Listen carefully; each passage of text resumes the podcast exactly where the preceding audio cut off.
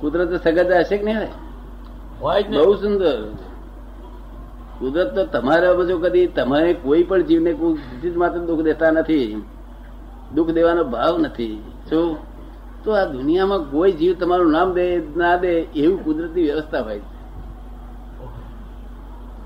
ચોર લોકોના ગામમાં તમે રહો પણ તમારો પૈસો ના ચોરાય? એ વ્યવસ્થા કુદરત છે. આ ગપ્પુ નથી જગત ગપ્પુ નથી?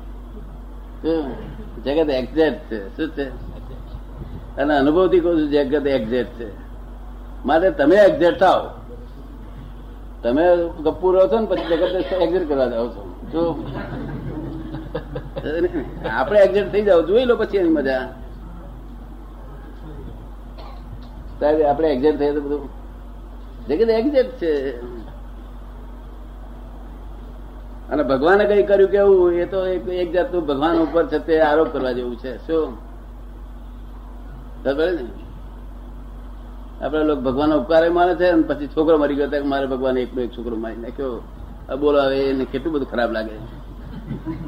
ભગવાન જો પહેરેલો હોત એમની વાઈફ ને કેટલો ખરાબ લાગત પેલું સારું લાગ્યું તો ખરાબ લાગત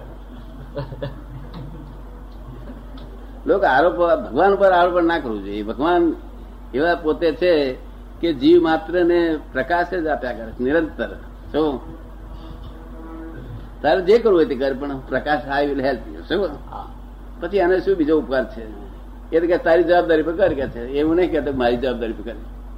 તારે ચોરી કરવી હોય, જે કરવી હોય તે અને તને ના ફા પોસાય આ ધંધો આ તાર છૂટા પડવાની જે લાઈન કરી છે, ભેદ ભેદ લાઈન કરી છે, એ તને ના પોસાય તો અભેદ થઈ જજે પ્રાર્થના કરજે મારા નજીક ખેંચીશ કે શું કે પોસાય તો અધિક લડ કે છે? જેટલું લડાય એટલું બાર લડ્યો ખૂબ લડ્યો ને?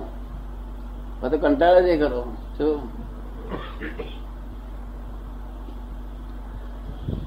એટલી અજાયબી છે કે આ આ- આવા કાળમાં એક માણસ સંપૂર્ણ રીતે બચી શકે એવું તો એવું જો કુદરતની એક્સેપ્ટન્સ હોય, એ તો અજાયબી જ છે ને. લોકો શું જોડે કે આ લોક આવા થઈ ગયા એટલે આપણે શું થાય? લોક લોક નહીં, તમે કશું નહીં કરનાર. તમે એક્ઝેક્ટ થઈ જાઓ.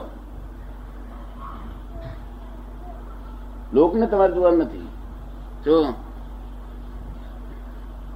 આપણા લોક તો છે કે આ તો જાણતા પકડીને તો ગાડીમાંથી ઉતારી મારે છે, લૂંટી લે છે. એટલે હું આવું ના બોલ્યા કરો. કઈ ગેરકાયદેસર છે દુનિયા? શું તમે એક્ઝેક્ટ ના થઈ જાવ તો કોઈ બાપો ઉતારનારો નથી. શું?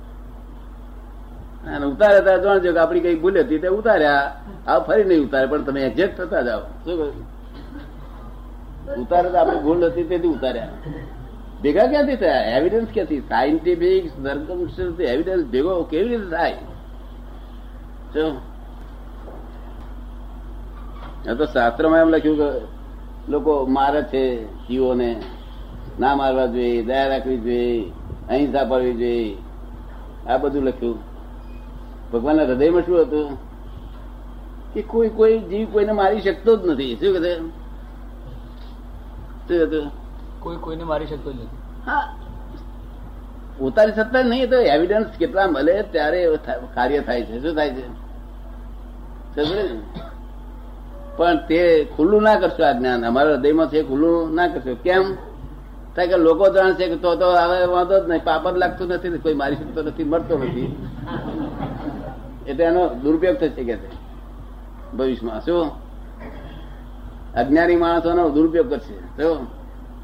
એટલે આ ખૂબ બહારનું ખુલ્લું ના કર્યું. શું? બરાબર ને?